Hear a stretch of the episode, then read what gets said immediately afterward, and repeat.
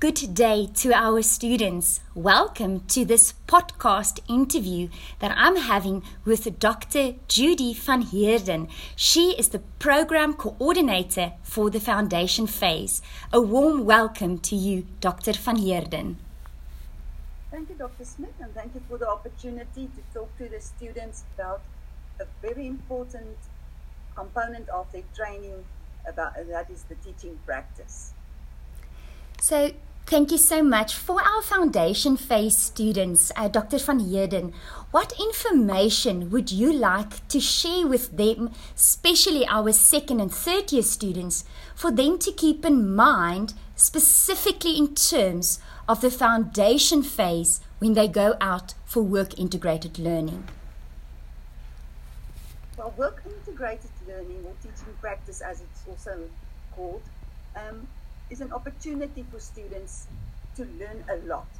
Many students say that they've learned more in those three weeks than in a year, whole year at the school, um, in the classes. So what I would say is that it is definitely a learning opportunity. It's a, an opportunity to do personal development. It's also a chance for building your CV and to get some practice and some experience with the children in the real situation in the class in the schools.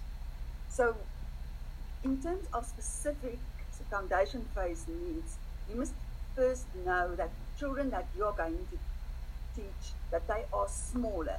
So it's also different for the 280 and 380 students.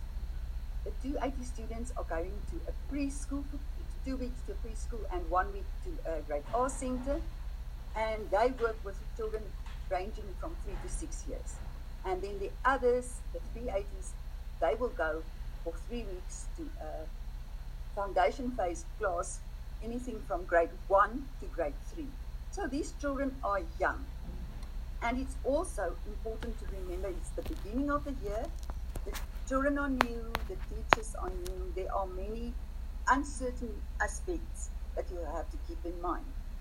But so um, it is very important, in my opinion, that you plan and that you prepare properly.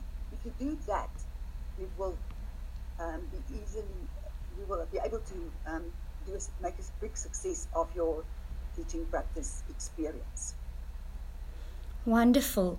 Um, Dr. Van Heerden, is there any advice that you would like to give students going out to the schools in the foundation phase in terms of how they can make the most of this learning experience? Right, I've already said plan and prepare. And you can start with that planning and pre- preparation before you go to the schools. So it is good to know where you are going. And if possible, you could perhaps try to have a meeting with the principal of the school so that you can um, especially in the preschool, that's a, a, smaller setup and it's easier to get to see the person, um, principal in person. So you could perhaps try to meet with him and to know what the rules are or the expectations are, the hours. So I think that is one of the things that you can prepare for. It would also be very handy if you could perhaps know what the themes are in the beginning of the year so that you can prepare some resources and can start to look for ideas for the lessons that you are going to present. So what I know from my own experience is the, the chance that you will get the theme My Body is very good. So I can guarantee that one of the three weeks will uh, that theme might might come up.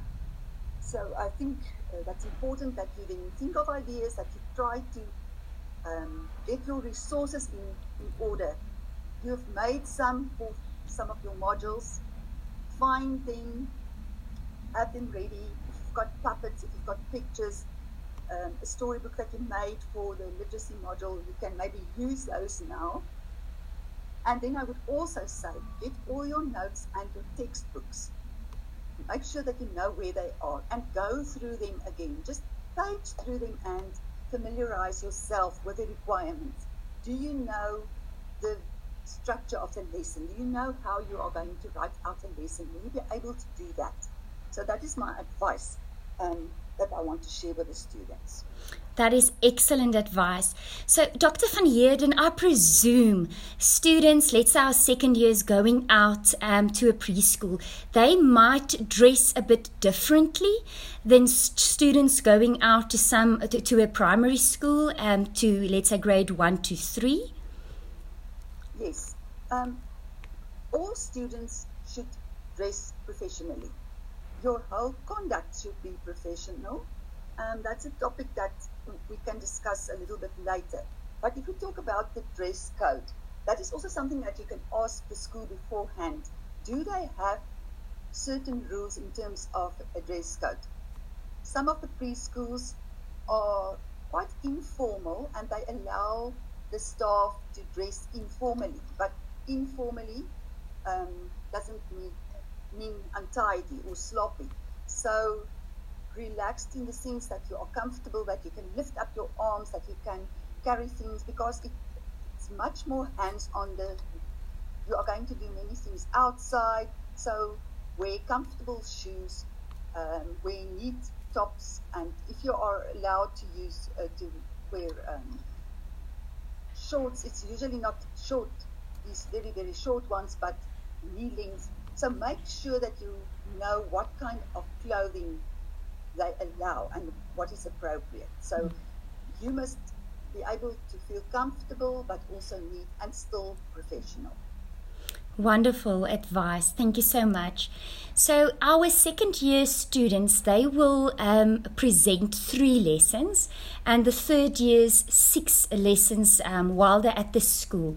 Is there any advice that um, on how best they can work with the learners in the foundation phase in, in terms of building relationships or in terms of handling um, the, the class? Yes, so uh, three lessons, that's actually very little.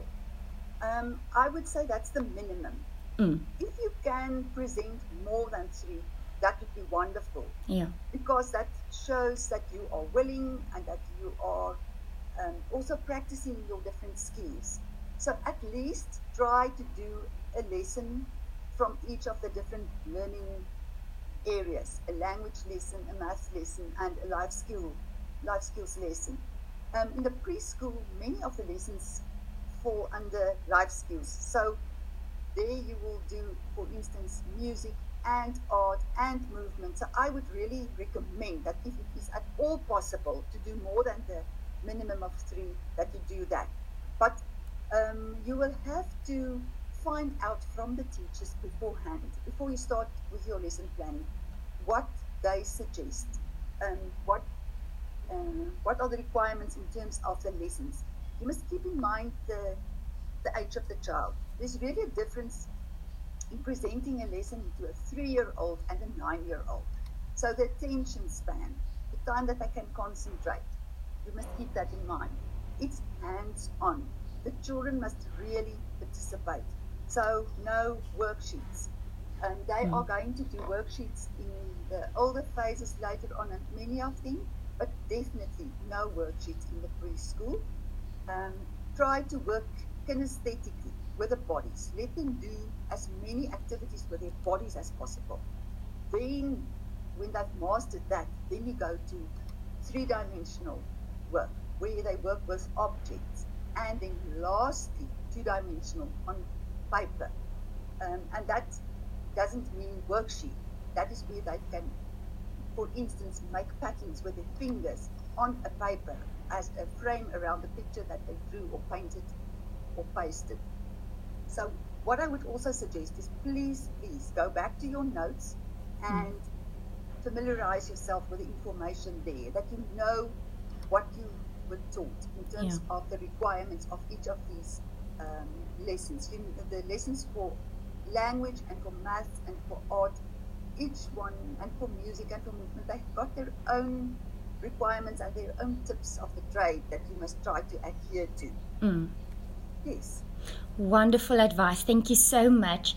So, um, we could really have a discussion all day on this. Um, the last question I just want to ask is specific to our second year students who will go to preschool for two weeks and then grade R for one week. Is there um, anything that you would want to elaborate on in terms of the requirements for them? I think I've answered most of that in the previous question.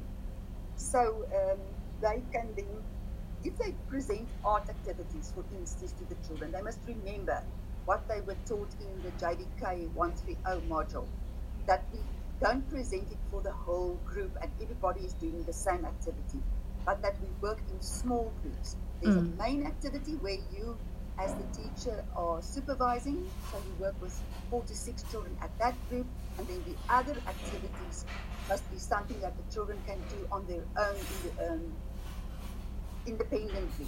So that is something that is different, um, maybe from the other phases. So definitely remember that. Yeah. And then if they present language activities, I would recommend that they do a story, and not a story reading, but a storytelling activity, where you um, sit with the children on the carpet and we have got a discussion with them. So go back to your JJL notes and meet the requirements of that. So I think that advice, um, that is something that I yeah. wanted to, to share with the students. And another thing is you cannot teach foundation phase children without resources. So mm. you always must have some resources that you can uh, you can light up your lesson. It can be pictures, masks, um, finger puppets, hand puppets, uh, word cards. Remember the rule for the word cards that it must be in grade one font, always starting with a small letter. Um, books are there. There are just endless numbers of um, of resources that you should try to Wonderful. Thank you so much for that valuable advice. Um, Dr. Van Heerden, thank you so much for um, your hard work as a program coordinator, for sharing this valuable information with our foundation phase students going out for work integrated learning. Is there any last comments uh, before we finish off? Yes, I almost forgot. I want to um, advise the students get yourself a little book.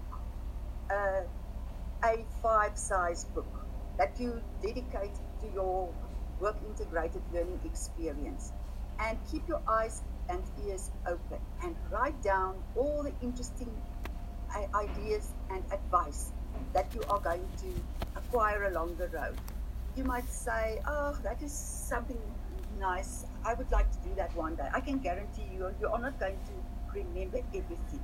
Mm. Make notes, write them down, talk to the teachers, uh, communicate and ask them, why do you do it like this? Mm. What is the uh, reason for doing it this way and not in that way? And you are going to learn a lot. Mm. And, and then also another thing is, please be active and don't wait for instructions. If you can be extra eyes and extra hands in the class, I guarantee you, you will be appreciated very much. So um, try to help wherever possible and learn and be uh, um, available for the children, for the teachers, and for your own development. Thank you very much. Wonderful advice. Thank you, um, Dr. Van Heerden, for this wonderful podcast interview. It was truly a pleasure, and um, thank you for all the hard work you've been doing also throughout the years in the foundation phase and in the department and with our students. We truly appreciate it so much. Thank you, everyone, for um, this for joining our podcast. You're welcome to to listen to it again and again and again, just to take it all in and really apply it during your work integrated learning period. Thank you.